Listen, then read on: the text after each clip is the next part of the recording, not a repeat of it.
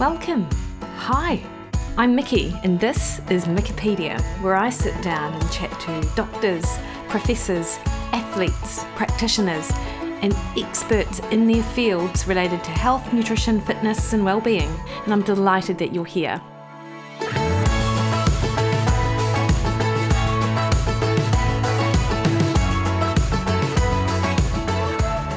Hey everyone, welcome back. It's Mikki here. You're listening to Mikkipedia, and today on the poddy I am talking to Doctor Charles Brenner. If anyone is or has been interested in the area of anti-aging, of longevity, knows anything about the supplement Tru Niagen, then this guy is responsible for providing us so much information in this area.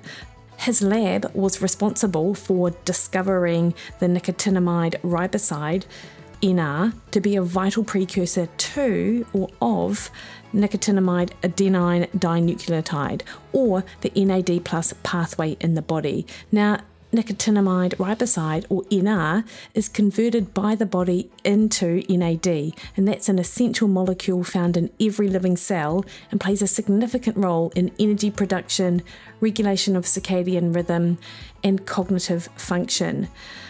Doctor Brenner's work really brought this information sort of to the forefront of scientific inquiry, and now this has just blown up so much over the last few years, bringing to market of a bunch of supplements which claim to be anti-aging and help in the process of aging.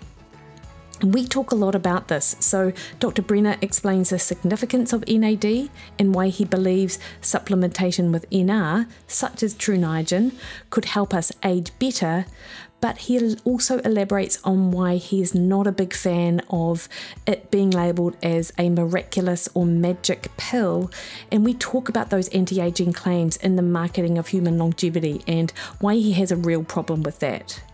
I was super stoked to be able to chat to Doctor Brenner about this topic, and hopefully you enjoy it as much as I enjoyed the conversation as well, because there is so much information out there about the disease of aging. And we also talk about some of the problems associated with couching aging as being a disease rather than this just general normal thing that happens to basically all of us. So Doctor Charles Brenner is one of the world's leading authorities on biochemistry behind N R and its potential to extend life in some organisms. Doctor Brenner was the Roy J. Carver Chair and, he, and Head of Biochemistry at the University of Iowa and the founding co-director of the University of Iowa Obesity Initiative. He is also Chief Scientific Advisor to ChromaDex, which is a California-based company behind the N R supplement Tru Niagen, which you guys will probably be quite familiar with. Now, though, he is head of the Alfred E. Mann Family Foundation in Diabetes and Cancer Metabolism in the Department of Diabetes and Cancer Metabolism at the City of Hope, and that's a national Cancer Institute designated centre and national leader in advancing research and treatment protocols in cancer and metabolism. So his laboratory focuses on disturbances in the N A D pathway as a central catalyst of metabolism in diseases and conditions of metabolic stress. So he continues to research how this N A D system is dysregulated as a function of postpartum, coronavirus infection, inflammatory conditions, diabesity, and specific malignancies, with the dual goals of defining mechanisms of biological regulation and developing safe preventative and therapeutic interventions for people. Now, don't worry too much or feel like there is a lot of scientific terminology that I just sort of describe what his work is based in, because Doctor Brenner does such a fabulous job of translating it down into language that uh, we can all understand. Just before we jump into the podcast, I do just want to remind you that if you want to support the podcast, the best thing that you can do is subscribe on your favorite podcast platform. That just increases the awareness of people to Mikkipedia and allows the information to get out a little bit wider. And of course, you can also sign up to my recipe portal access, which for twelve bucks a month gives you access to my recipe library, of which there are over eight hundred recipes regularly updated. You get a weekly email from me, access to a private members group, and we have written forums weekly and regular Facebook Lives, and the opportunity to pick my brain on anything nutrition related through our online platform messaging system. For now though, enjoy this conversation that I had with Doctor Charles Brenner.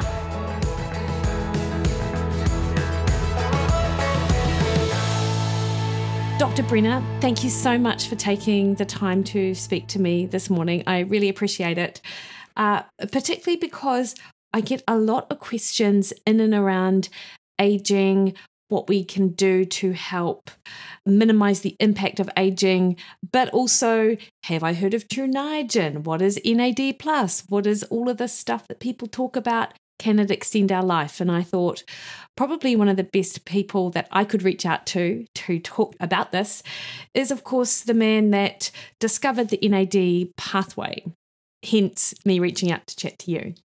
Okay, so thanks. I'm I'm really flattered. Um, yeah, I'm a I'm a biochemist. I work on N A D, stands for nicotinamide adenine dinucleotide, central catalyst of metabolism. Um, I discovered the the pathway by which one of the vitamin precursors of N A D, called N R, nicotinamide riboside, is converted into N A D coenzymes. Yeah, if I'm out there looking at the market and I'm seeing different types of products or uh, niacin-related supplements to take, it can be quite confusing.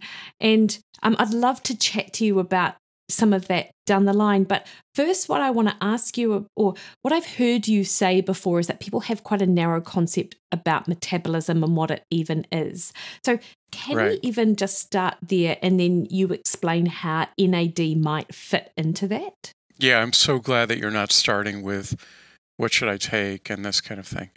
So um, yeah, what is metabolism? So uh, the way I describe uh, metabolism is it's The all of the set of processes that converts everything that we eat into everything we are and everything that we do. So uh, we think of metabolism commonly as breaking down food into A T P, biological energy, right? But in fact, everything in our body, except maybe my glasses and if somebody has an artificial hip, um, was made by themselves, right? The mm. lenses of their eye, um, their skin is constantly being regenerated. So we make everything, we repair everything. All of that is due to metabolic uh, processes. And essentially, it involves the flow of electrons. And mm. the four critical electron carriers in biology are called N A D coenzymes: N A D plus, N A D H, N A D P plus, N A D P H. All of them come under attack in conditions of metabolic stress. And that essentially is the use case of taking N A D precursor vitamins, whether they're the conventional B threes, niacin, or nicotinamide, or the one that that we discovered in two thousand four, N R. Mm. And metabolic stress. So, I mean, when we think about stress, we think about things which are too many calories or excessive exercise. But is it so much more than that? It, so those, those are those are two. Yeah, M- most of the time, uh, people say, "Oh, stress means I've got a." You know, I've got a terrible deadline tomorrow, or I've got a difficult conversation with, you know, a person, person in my life. Those are those are stresses, but um, turns out that there's inevitable stresses of of life, including oxygen, mm. Mickey, right? Mm-hmm. So, so you know, we use electron as the ultimate electron acceptor, right? So N A D is an electron carrier. In order to make A T P, the electrons actually flow all the way to oxygen-generating H two O, water. And in the course of that process called oxidative phosphorylation, you generate free radical species. So the mm-hmm. fact that we live in oxygen means that there is reactive oxygen species stress. That turns out to tax Uh, one of the N A D coenzymes, N A D P H, right, which detoxifies uh, free radicals. Um, sufficient noise to produce hearing loss attacks the N A D system in, in our hearing uh, systems.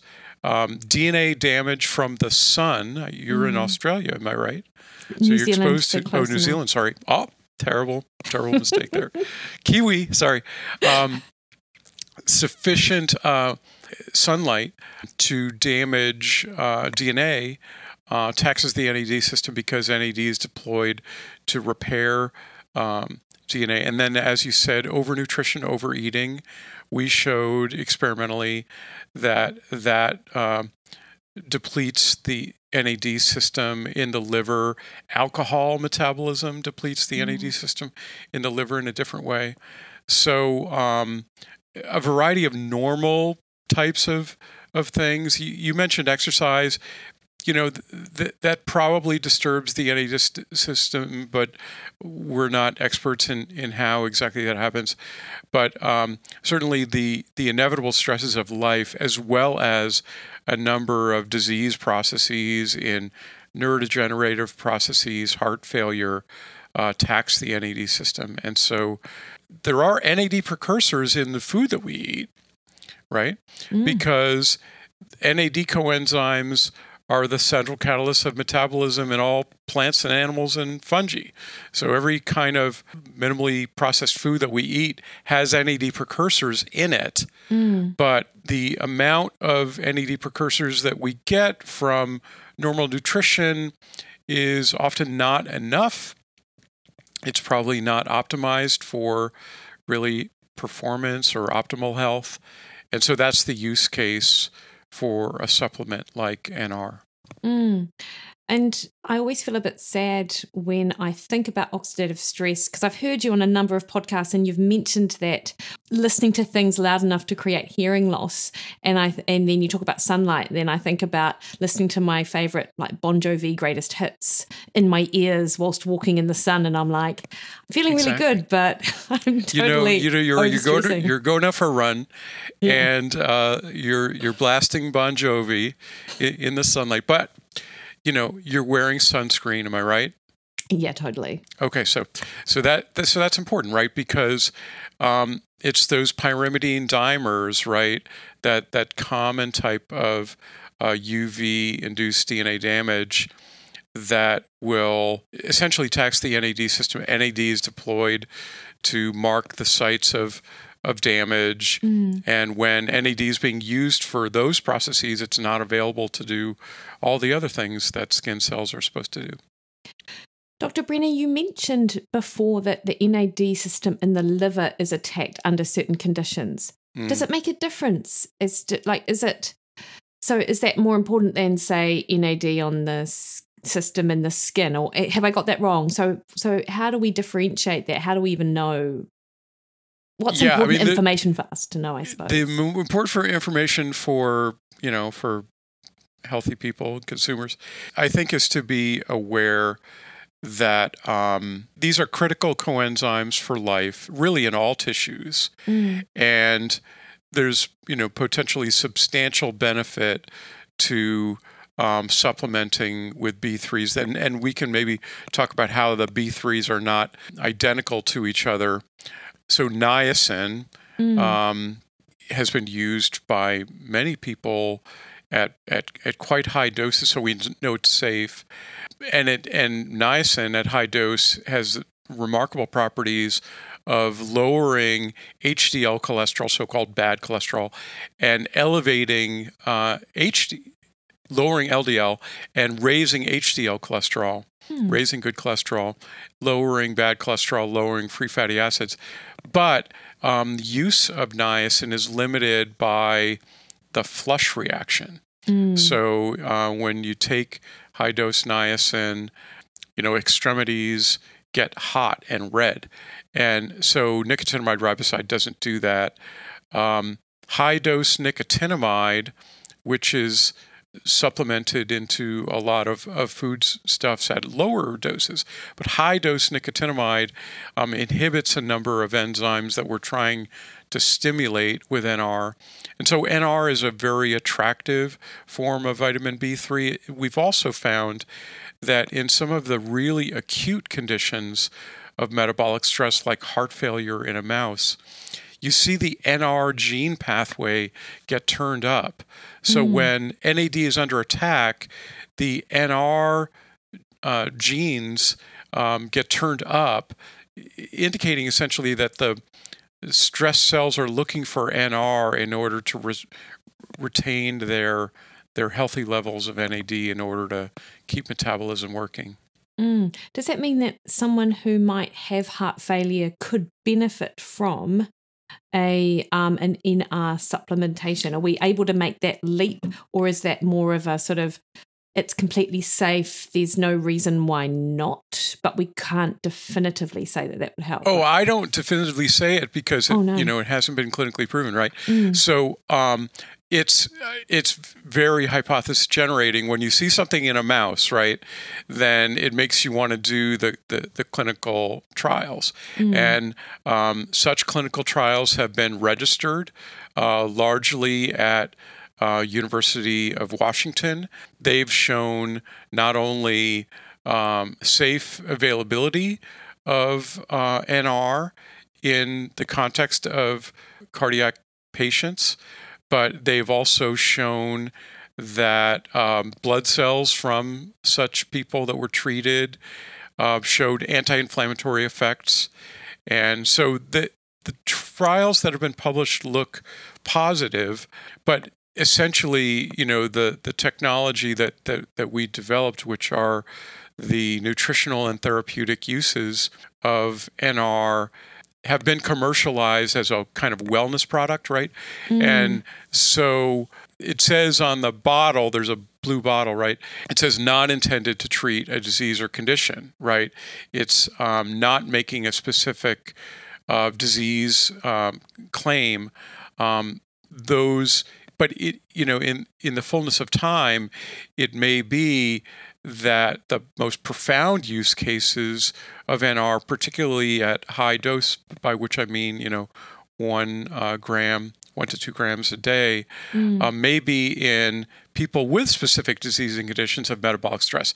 So fatty liver disease, for example, uh, heart failure, Um, neuroprotection, whether it's chemotherapeutic neuropathy, diabetic neuropathy, um, or, you know, central brain injury or ataxia, telangiectasia, those types of things. All of those trials are being done. None of those disease claims can be definitively be made. We don't like to get out ahead of our skis, but we can certainly s- state that in healthy as well as in all of the disease populations in which uh, N R, Niagen has been looked at, there have been basically no placebo-controlled safety concerns, mm. right? So if you, you put, you know, hundreds of people on, um, you know, on a placebo and on, on, on a pill, you know, over the course of those, you know, thousands of observation days, somebody's going to have a tummy ache and somebody's going to have, you know, a, a headache or whatever.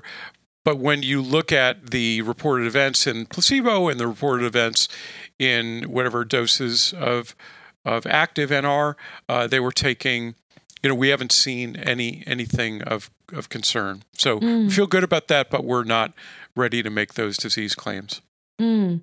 It's like it's interesting even thinking about disease because, for example, here in New Zealand, I think on the um, the front cover of the Weekend magazine, it said that here are some, I think it was something called two hoba, and I don't know if you've heard of it. I don't know if I've quite got that right. It's some sort of uh, compound that is apparent, that is apparently supposed to work to reduce metabolic stress and aging. And in fact, the claim was that this could be the thing to cure the disease of aging. Doctor Brenner, is like, how do you? Did you like see that, the eye roll? Yeah, I, I felt I feel the eye roll myself. Like every time it grinds my gears that aging. The disease of aging. Oh, Can you boy. sort of?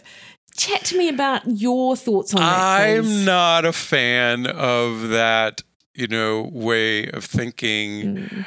So uh, you were all aging, right? Mm-hmm. And um, and and I believe that um, fitness and function um, are modifiable as we age. I think it's possible to uh, age better. Um, when we started the you know the Tru Niagen brand, I agreed to say "age better" as a you know kind of a slogan of uh, associated with with N R. But uh, I don't consider aging a disease. Aging is a risk factor for a wide variety of diseases, maybe the the most powerful risk factor for the severity of disease, for the prevalence of, of disease. But uh, we are all, in fact, aging. Mm. Um, there's no convincing evidence that anybody's lived much beyond one hundred twenty uh, years. Um, I think... Th- Healthier aging would mean more centenarians, more people getting close to one hundred twenty degrees, and more people being fit and functional um, into their eighties, nineties, hundreds, and and beyond. Whether we can extend lifespan beyond that, I have pretty serious doubts. But whether more of us can get can be healthier longer, I I'm confident that that that we can. But I personally don't consider aging to be a curse or a disease. And, uh, you know, I I'm I just turned sixty. I feel like I'm aging well. I'm in a, you know, a, a climbing gym, you know, mm-hmm. climbing with people, you know, half half my age or, or, or, you know, considerably less than a third of my age, actually.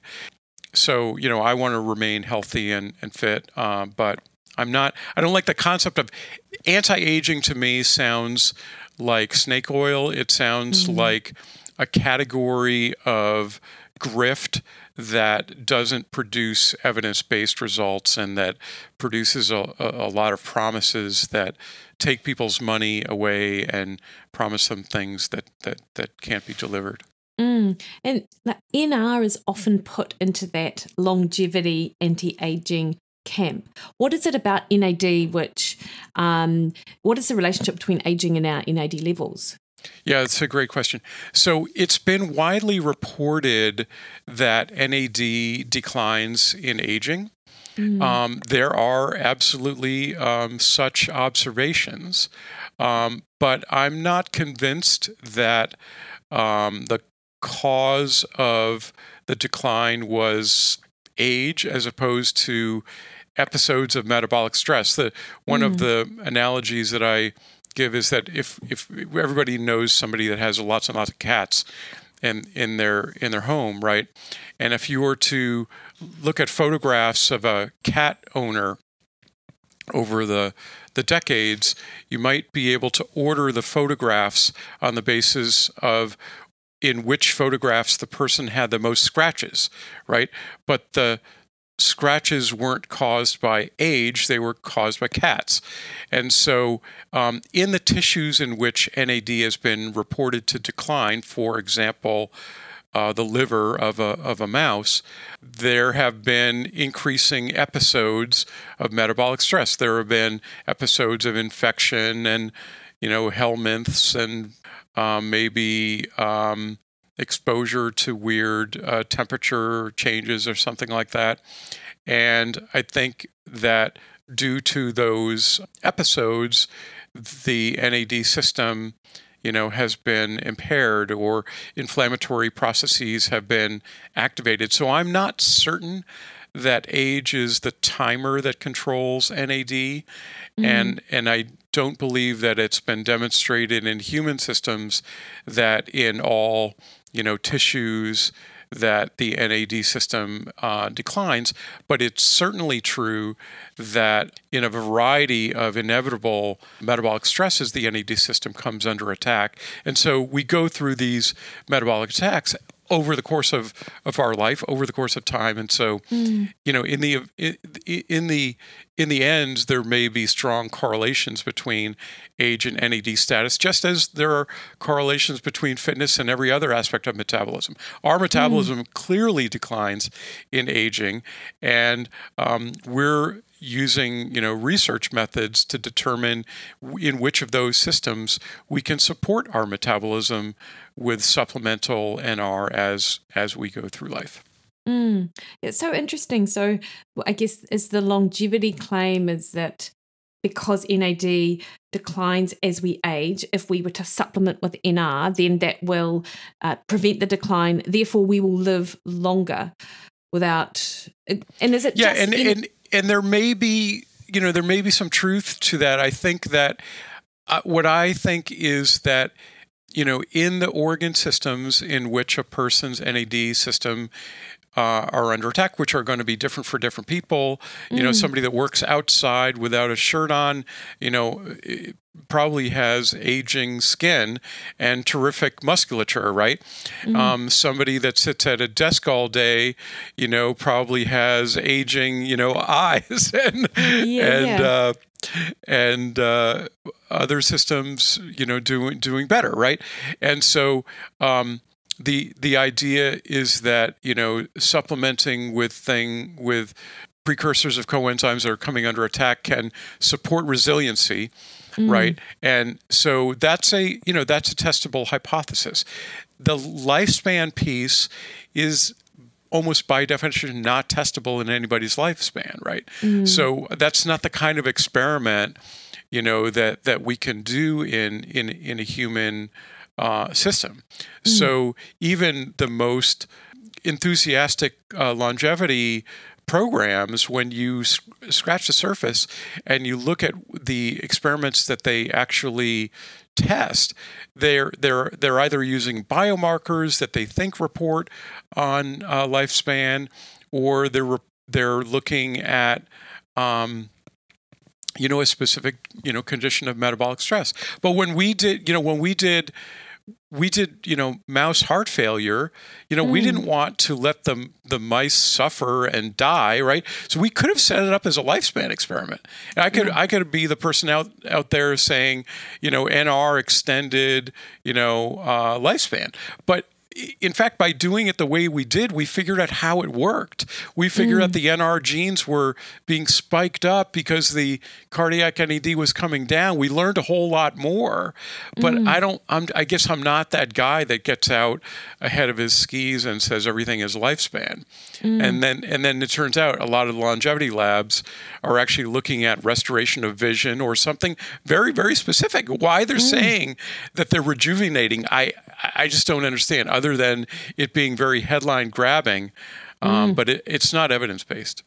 So what is it that we can definitively say about supplementing with N R for a, or any um, uh, kind of derivative supplement for human health? So what can I confidently tell people?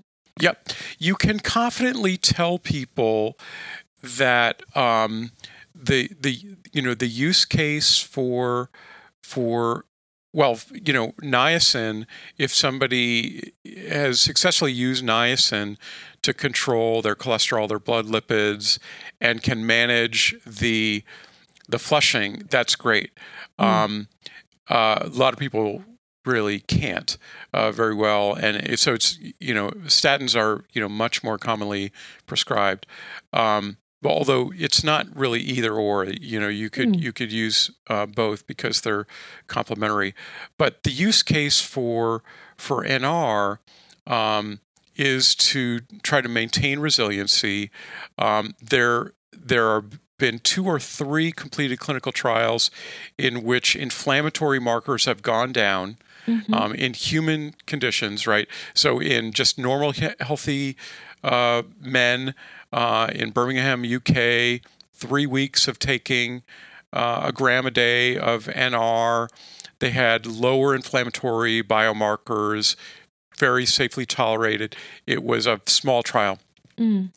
There was a, a substantially larger trial in Sweden in which a cocktail of uh, over-the-counter supplements, including two grams a day of N R, mm. um, accelerated time to recovery of COVID, mm-hmm. um, placebo-controlled trial, um, standard of care were one or the other drugs that don't work very well. So mm. essentially people were getting like hydroxychloroquine, which basically doesn't work, uh, plus or minus this nutritional cocktail that included N R.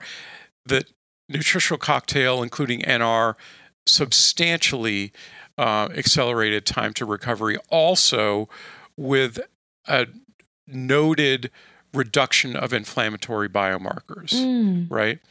And then there were women that were given N R that had an improvement in their body composition mm-hmm. in about six weeks. Mm. And um, so no weight loss, but in six weeks without exercise, you know, lower, basically higher lean mass, lower fat mass. Mm. And so to me, it looks like if you were to combine N R with exercise, which is like, that's standard of care, right? Yeah. For healthy aging is you eat as well as you can, you sleep as well as you can, and you try to stay as physically and mentally active as you can. So you do those things. And then if you were to add N R, you may even do better, mm. right? So that's what the suggestions are from clinical trials to date. Mm-hmm. Um, there, there are more clinical trials ongoing in order to try to definitively establish that N R alone has these activities. But I think that there's a strong use case for exercise with N R and good diet in order to maintain uh, resiliency as we age. Mm. Can you talk to us a little bit more about the uh, the research in and around COVID, Doctor Brenner? So, um, are you? Is it just been that one trial where it's been found to be successful? Have there been other trials or currently sort of going yeah. on now? You know, so it's kind of, it's interesting because I was at University of Iowa mm. um, for eleven years, and um, one flight downstairs from us in the bio- biochemistry department was Stan Perlman's group in the microbiology department, um, where they were working on this little known class of viruses called beta coronaviruses. Mm. And we had data. You know, we had data, you know, it was one of those things that was kind of in a drawer. What do you do with this? These data showing that a murine, a mouse, a coronavirus um, infection led to a depressed N A D system. Mm. So we had those data for a long time. Mm-hmm. And then, um, you know, pandemic broke out and we kind of got the band together by, you know, Zoom. And um, we said, you know, how do we take these data and take it further? And what we found that coronavirus infections, not only, you know, the mouse one, but human SARS-C o V two leads to an attack on the N A D system in a very interesting way. Mm. So it turns out that when the innate immune system gets activated, when the innate immune system sees double-stranded R N A. Mm-hmm. So that this is a R N A virus, right? Mm-hmm. It's positive-strand R N A virus, and it makes a double-stranded R N A intermediate. Mm. And when cells see that double-stranded R N A, this is even before there's an antigen-antibody interaction, but when cells see the double-stranded R N A, they get excited. Mm-hmm. They make something called beta interferon. And then the beta interferon pathway leads them to make five different enzymes in the cells called PARP seven, PARP nine, PARP ten, PARP twelve, PARP fourteen. And these PARP enzymes attack N A D. Mm. And they do so in a way that's antiviral. Mm-hmm. So the and it turns out we could show, you know, in this in vitro, this like kind of glassware cell culture system, that if we provided more N A D precursors, there was an antiviral activity. Mm. We could basically, you know, slow replication. Mm-hmm. And so the clinical trialists, you know, saw those papers, and um, they used N R initially in combination with other things, and now there's, you know, two or three additional trials being registered to look at the potential activity of N R or other N A D precursors as, you know, antivirals. Mm-hmm. And um, the way we think about it, a higher N A D status could be preventative because it would allow the innate immune system to work better, mm-hmm. so that the uh, cells, the initial responder cells that are seeing the virus for the first time, don't deplete their N A D and they're able to mount a strong antiviral response, uh, and as well as resolving the, the infection. Because as you probably know, Mickey, um, inflammation initially is a way the body's trying to help itself. Mm. But the persistent chronic inflammation is associated with a lot of disease process. Mm. And it's that inability to resolve what's called a cytokine storm, yeah. that is right that is associated with COVID hospitalization and a lot of the the bad lo- long COVID outcomes. Mm. What do you hope is going to happen with this trial information, Doctor Brenner? And I, I guess I ask that because, you know, I see a lot of, I see the reports related to vitamin D and how vitamin D status is really important, or is potentially important, I'm sorry, for uh, reducing severity of disease outcomes and potentially being more resilient to infection in the first place. And I never see it go anywhere past like PubMed or the journals or the academics. And I never see it out there in sort of public health space. Like, do you? Right. You, what, right. What, and what I think vitamin D research is tricky. Mm. It's confounded by a lot of things. Mm. Um, and I and I I'm I'm not you know fully qualified to to comment on on vitamin um, D status and, and supplementation, but. Um, I think that, you know, scientifically, this, um, you know, COVID attacks the N A D system is um, is pretty well established. Mm. I mean, we we just published that paper in full form, you know, I think December twenty-fourth or something of twenty twenty.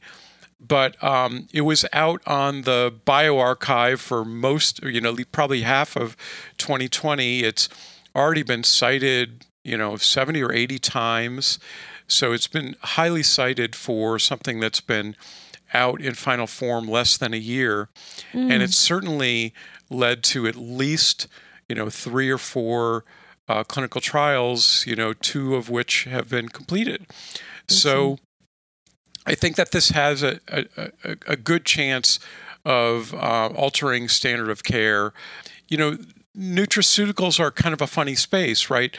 Because they are actually monitored by the Food and Drug Administration, the U S Food and Drug Administration.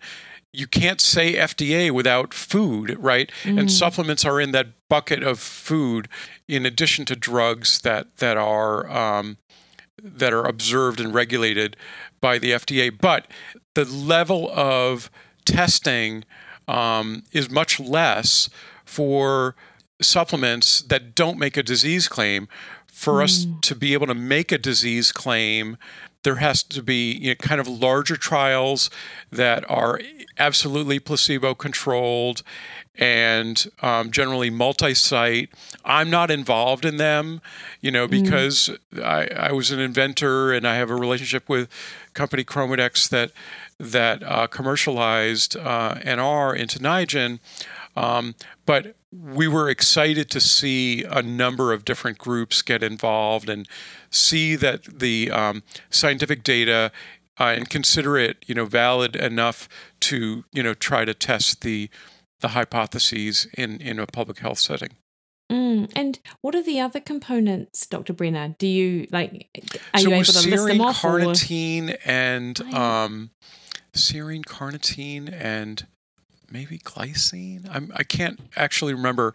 But yeah. um, I have a I have a um, a review coming out in Nature Metabolism very soon on how uh, N A D is under attack in in viral, infe- in you know infection and inflammatory conditions. That kind of summarizes uh, the state of the art on this. Yeah, awesome. Thank you, Doctor Brenner. Um, you mentioned chronic inflammation and you know the N A D system being um attacked under such a condition, which is, of course, sort of describing the condition of, um, if I say eighty-eight percent of kind of U S citizens are apparently kind of metabolically impaired, if you like, or due to potentially lifestyle or whatever, be it high mm. cholesterol or stomach fat and that kind of thing. Um, and you've, you've recent, I don't know if it is it quite recently or a year ago, you have taken a position with City of Hope where you're looking at sort of cancer and diabetes metabolism. Right. So so I was recruited to um, start and, and chair a, a new department of diabetes and cancer metabolism at mm. City of Hope. And so, you know, we have a comprehensive cancer center here. About two thirds of City of Hope researchers work on cancer. About a one third of the researchers here at City of Hope work on diabetes and metabolism. And they mm. decided to create one last academic department that was going to try to do both.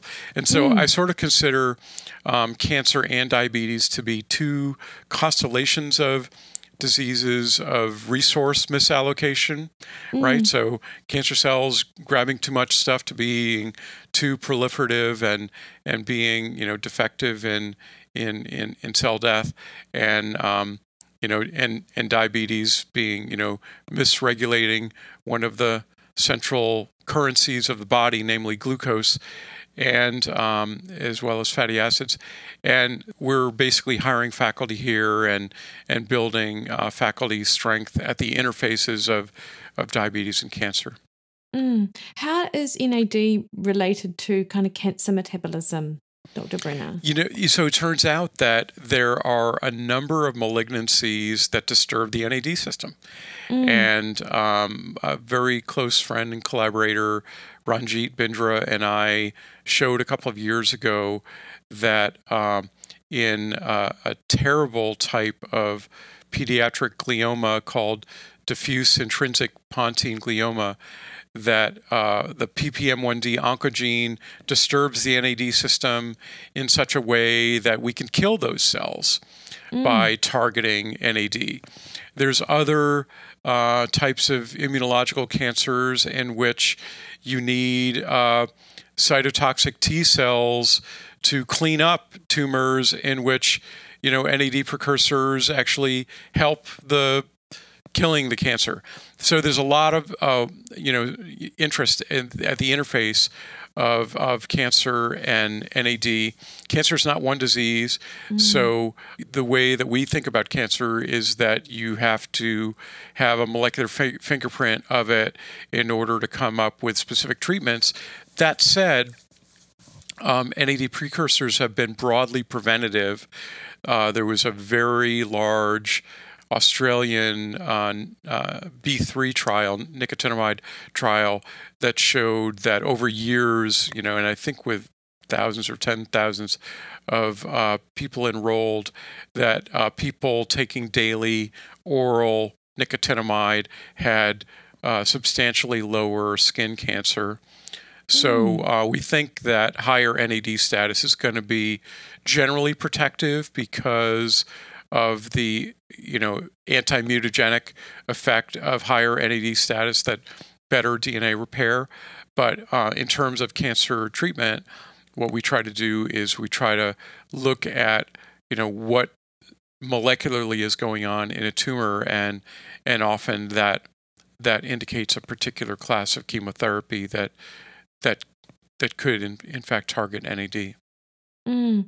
I my skin cancer specialist, who I see yearly, he told me that actually last year that B three, um, you know, if you see people who have like skin cancers, for example, um, or, you know, if I knew people who had skin cancers, then I should suggest they might want to take a B three because it's been found to be yeah.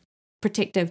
Would N R work better in that space than just due to the, the form of the sort of niacin or, or yeah, so I can't the... I can't make that claim, you know, because no, it's not know, been tested, yeah. you know, yeah. N R versus versus nicotinamide, um, but um, you know the, the, the common observation is that when a N A D comes under attack, it's the N R N R pathway that gets turned up higher than the nicotinamide pathway. I could tell you that in the In the mouse heart failure model, nicotinamide didn't work mm-hmm. and our did work, again, because the genes difference between the availability of the different forms of vitamin B three. Mm-hmm. Um, nicotinamide is is also in topical um, skin products. You, you'll see it called nic- niacinamide or or or B three nicotinamide. All of those mm. are the same thing, and they're in they're in lots of, of lotions and creams. Mm.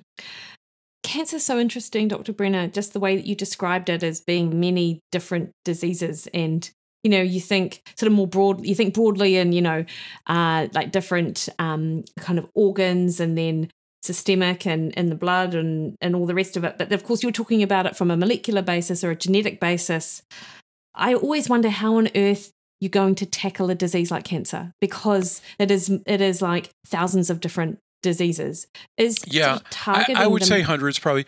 I mean, yeah, there, okay. there there's an extreme view that, you know, no two tumors are alike, and you know, I mm. I, I don't think that we need to um, really go to that pessimistic uh, of an extreme. There are hundreds of different oncogenes, mm. and you know, scores of different tumor suppressor genes, but um, you know, so for example, for skin cancer, to to to stay on that topic, there's a common mutation called B R A F, mm. and um, but but because of the way the genetic wiring is, if there's a mutation in the E G F receptor or a mutation in the B R A F gene, they're pretty much going to respond to the same drugs because the same, you know, signal transduction pathway is activated. And so right now there's a lot of sequencing going on. So at an academic medical center like City of Hope, we're basically trying to sequence everybody's tumor. So somebody mm. has a new cancer presentation um, and and they get a biopsy, you know, with consent, it goes to a lab, you know, that sequences it. And at an increasing frequency, the sequences that are discovered, the mutations that are discovered are actionable. So, mm. you know, ten years ago, you could have done all the sequencing. First of all, it would have cost you a whole lot more to do the sequencing. And it would have been a very rare tumor for which you have an available agent.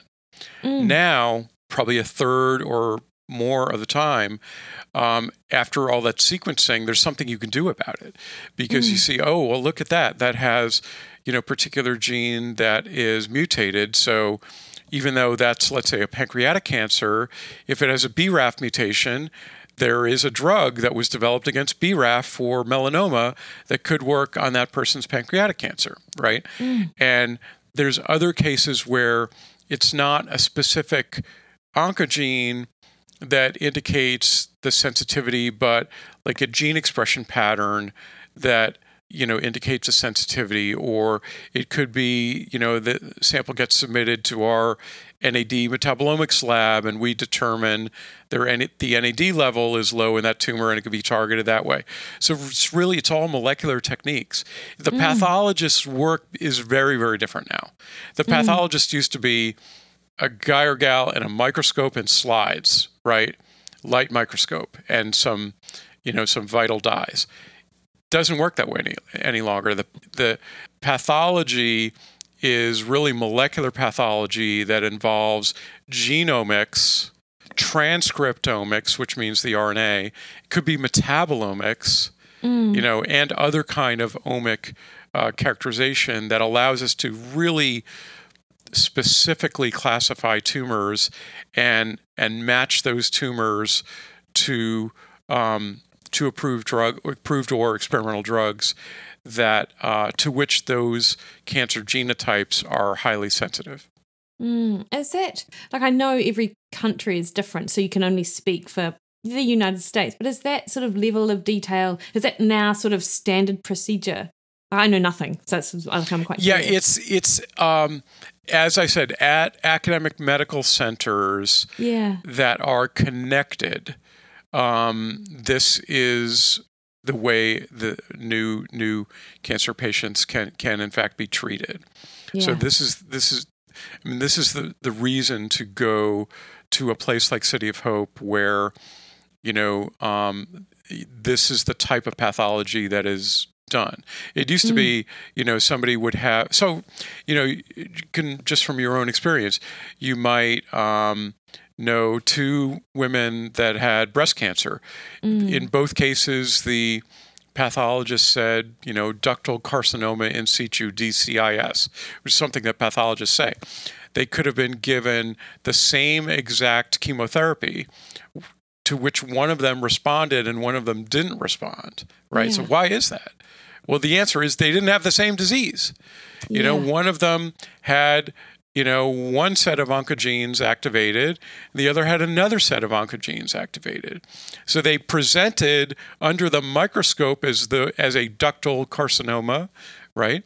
But molecularly they were different. So one of them was mm. killed by a particular drug, and one of them wasn't killed by a drug. Mm. So, mm. The, you know, one of the patients historically was given a, a drug to which she was going to respond. And, um, you know, the other one, you know, it wasn't, it's not going to be revealed until her tumor is sequenced that really she needs something that somebody initially developed as a melanoma drug, but because of the mutations in her tumor, it's going to respond to that. So that's mm. that's the present at academic medical centers, mm-hmm. and it's certainly the future. Mm. That sounds so much more hopeful, actually, than I suppose what you might believe or think if you're just kind of reading about kind of cancer um, metabolism and genomics and stuff. Of course, reading from a person who is completely ignorant in the area and is just like, whoa, that just looks so big. How on earth is someone going to tackle that kind of thing? Um, Doctor Brenner, what about diabetes metabolism? So what kind of work and stuff are you doing there in relation yeah. to N A D? Yeah, so I think the key for type two diabetes is um, subclassification. Mm. So um, again, you see people that um, responds to one drug that don't respond to another. You see um, something called skinny diabetes. You know, you see different types of, of, of, of presentations. So there's a lot of work that is going on in subclassification of type two diabetes in order to find, you know, in, in order to improve medical management. In terms of weight uh, management, twenty twenty-one is actually an exceptionally important year, because this is the year in which G L P one uh, receptor agonists were approved. Mm. Um, so semaglutide, for example, which I think is commercially known as Wegovy. Um, this is something that is a weekly injection, but I think that they are uh, developing oral uh, formulations that curb people's appetite, and they mm. allow people to follow through on their intention, to their best intention to uh, lose weight. So in combination with uh, best available care and advice for weight management, which is try to eat less and move more, right? Um, mm. You know, semaglutide allows people to succeed and, you know, lose ten, fifteen percent of their body weight or more safely. And so with better weight management, there's much better, you know, diabetes control and diabetes reversal. So that's very exciting. But, mm. you know, we're still, you know, learning things from from model systems. Uh, we're interested in gestational diabetes. We're interested in pregnancy and postpartum and lactation, all as metabolic stresses that disturb the N A D system, and the potential for N R to uh, support things like, you know, resolution of fatty liver disease, mm. uh, improvement of weight loss uh, during postpartum, uh, improvement of lactation. And uh, in, in, in rodent systems, we see that N R not only boosts mom's lactation and accelerates mom's weight loss, but actually accelerates the neurodevelopment of the offspring. So N R is pretty exciting in terms of maternal health. Doctor Brenner, as I understand it, you might be collaborating with Herman Pontzer on metabolism. Am I I heard that on a podcast. Is that, did I hear that correctly? Herman is a phenomenal uh, scientist who's at Duke University. He's an mm. anthropologist um, as well. I chatted to as, him, actually. Have you, you know, uh, Doctor Pontzer, that's great. Mm. So he, you know, studied the Hanza you know, people in Af- Africa and and has, has looked at um, human metabolism through the, the life course. And um, we have some ideas about uh, accelerated human aging in um, metabolically stressed human beings, medically underserved people. You know, here in uh, greater Los Angeles, there's, you know, remarkably different, you know, health outcomes of, mm. you know, sixty-year-old people. So I just turned sixty, right? Mm. And um, if I were to drive into sections of, of Los Angeles, you could find people basically living out on the street, and you could find people living, you know, on the same block in, a, you know, in three million dollars condos, right? Mm. And the differences in, in access to medical care would be huge, and the difference in really everything. And, you know, we are quite interested in whether the N A D system is taxed in people that live outdoor and they're medically underserved, and um, whether their overall metabolic rate has been disturbed due to their living conditions and, and so forth. And so Herman Pontzer is a, is a person that I plan to collaborate with to try to address some of those questions and uh, see if we can, you know, we can improve this, you know, this world that, that we live in, um, mm. in which there's not uh, equal opportunity. Yeah, that sounds awesome. And it's um sounds like you've got some like really interesting sort of future research things sort of yes. going on. It's interesting with Herman's research. I talked to him just as his paper was being published, looking at metabolism across the lifespan, and that in contrary to what we might have believed about metabolism, for it to be fairly stable across the lifespan until about the right. age of sixty. And he did sort right. of note that, you know, hormonal changes and, and things like that might potentially, you know, that that would impact on on a person's metabolism, but it wasn't their metabolism per se. I think that's what he said, um, that that necessarily slowed down. And of course, since N A D is almost like the basis of metabolism, or you know, yes. it's, you know, it's. Right. I, I wondered what sort of impact that might have. Right, and whether individual trajectories vary due to yeah. you know greater disturbances in the N A D system. We're we're asking exactly. You know, those those questions. Yeah, everybody was really surprised, right? Because people, you know, experience, you know, weight gain. We used to say in the thirties, but now people talk a lot about in, in, in the twenties. And, you know, the think, thinking was that, you know, that's when metabolism, you know, slows. But it, it turns out that metabolism is pretty constant up until mm. exactly my age of, of sixty. And so, um, yeah, I definitely want to maintain my muscle mass and, and um and and capacity uh, from here on out. Yeah. Um, just to finish off, Doctor Brenner, everyone is always really curious about what the experts do. You know, and then, you know, you've got all of this information and and um, you've learned so much, you know, so much about metabolism. I'm go- just going to assume that you take Tru Niagen. I mean, if I was part yes, of I, I would. Yeah. Um In terms of your diet, do you do anything in particular based on what you understand of the research or anything? I'm not an intermittent faster. You know, I'm a breakfast person. Uh, I get up in the morning. I have I have breakfast and coffee, and um, I probably don't you know eat real late. Mm-hmm. But uh, I don't have a you know prescribed time window for for eating. I'm not keto. You know, I'm neither high carb nor low carb. Um, I I think you know physical and mental activity is really important. So mm. you know try to work out five or six uh, days a week to the point of you know breaking a, a good sweat. Um, I like um, kind of muscle confusion, so I like trying yeah. new things. Um, a few months ago, I joined a climbing gym, uh, you know, where I was a, a rank beginner and things. I've also gone through periods in which I've done a lot of high-intensity interval training. I've done hot yoga. So um, I, in my youth, I was a distance runner and, you know, tennis player.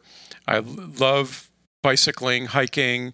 So staying physically active is mm. really, really important. Mm. Um, I think that being um, mentally engaged and socially engaged are really important. Prioritizing sleep is really important. Avoiding drugs and alcohol is demonstrably important. Handgun non-ownership is demonstrably important. Handgun mm. ownership is associated with, with, um, shorter lifespans for yeah. for the owner as as well as everybody around them. Getting vaccinated is really important. We've seen that in the last couple of years.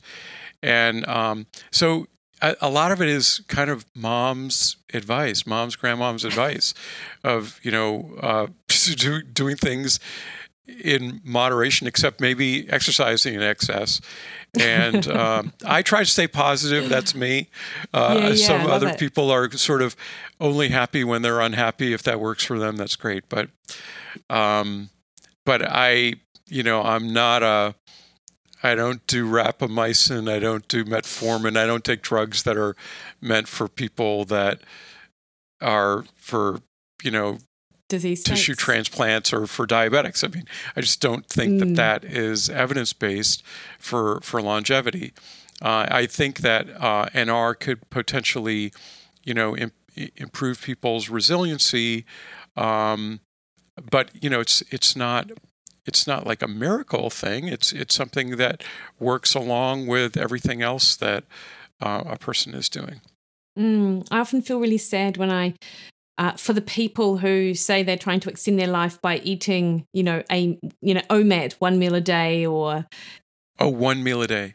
Yeah, oh, yeah their time yeah. window for eating is so Not short. Me. Not for me. No, it, yeah, it, no, no. It, I'd be miserable. I wouldn't be mm. able to, you know, do the the intellectual or physical work that I do, and um, and I, you know, I, I think that. If you look at, you know, calorie restriction literature mm. in, in animals, think of what is the comparator group. The comparator group is a uh, caged, ad libitum fed animal, right? So mm-hmm. that's not a, a that's not a wild condition. In wild condition, a mouse wanders around all night. They're nocturnal, so they they basically go miles all night foraging to acquire the energy that they need in order to be the same weight the next day. A caged animal with a big mountain of food is effectively overfed. And so the calorie restricted comparator to the overfed animal, you know, sub- lives substantially longer. So people that are already fit, you know, and eating in proportion to their energy expenditure, you know, probably don't need to be calorie restricted, you know, and and uh, so I, I always say compared to what, and you know, if a person, so calorie restriction, you know, calorie restriction is the mechanism for weight loss, right? If you if you if calorie intake is less than than uh, energy expenditure, then a person will lose weight, whether that is, you know, uh, sustainable given the, the diet and the the lifestyle that a person is leading is, you know, your mileage will vary. And that's mm. why, you know, semaglutide has helped people because it allows them to feel satiety um, and kind of like reset their their satiety signals. So calorie restriction with respect to overeating is great, but mm. it's not for me because, you know, I, I weigh what I feel like I should weigh. Yeah, yeah. And oh, I've heard you, um, I follow you on Twitter, which I find really enlightening, actually, in terms of my understanding of the research, which I really appreciate. And I've heard you talk about that with calorie restriction before, and I thought, and mm-hmm. and it was, again, enlightening when you sort of, you you just kind of outlined what you just outlined there about the type of population that we're thinking about when we're looking at those mice in their cages being overfed. Right. Um, last question, Doctor Brenner, a bit of a selfish one on my part. And actually, you're probably going to tell me that well, you're biased because you're, you know, you started the company or you're part of the company, but I'm a distance runner. It sounds like I would probably benefit from something like N R supplementation because of the meta- potential metabolic stress or out the sun or whatever. Um, would you agree with that? I think that you could benefit. I mean, I know that a lot of athletes, you know, there are professional football players who are, you know, twenty-two years old that kind of swear by uh, by N R. Um, mm. They're in, you know, a contact sport. But the, the common observation, not placebo-controlled, peer-reviewed, but the common observation is that there are improvements in recovery from mm. um, hard workouts with um, N R supplementation. So that's an area where, you know, you might you might uh, feel feel a benefit. Yeah, that's awesome. And I did say that was the last question, but actually, very quickly, is there any research in neurological conditions with N R? There, there are uh, uh, experiments that are ongoing, both in um, preclinically as well as human clinical trials. Um, there is protection in um, some models of Parkinson's, ataxia-telangiectasia, and um, some mitochondrial uh, mm. diseases that affect the brain. Um, we did a study on diabetic neuropathy. Uh, there's a chemotherapeutic neuropathy study as well as a clinical trial. And there's clinical trials of mild cognitive impairment and uh, early Alzheimer's and so forth. So very exciting area of research. And thanks for um, following me on Twitter. Folks can find me there at Charles M. Brenner. Mm-hmm. And I answer questions most every day on, on Twitter and um, just try to do my best of, you know, conveying the science without being Uh, a hypester, and um, wish everybody well. That is awesome. Thank you so much, Doctor Brenner, for your time. I really appreciate it, and um, really look forward to seeing sort of how the um, N R research sort of unfolds over the next few years. Great. It was a pleasure.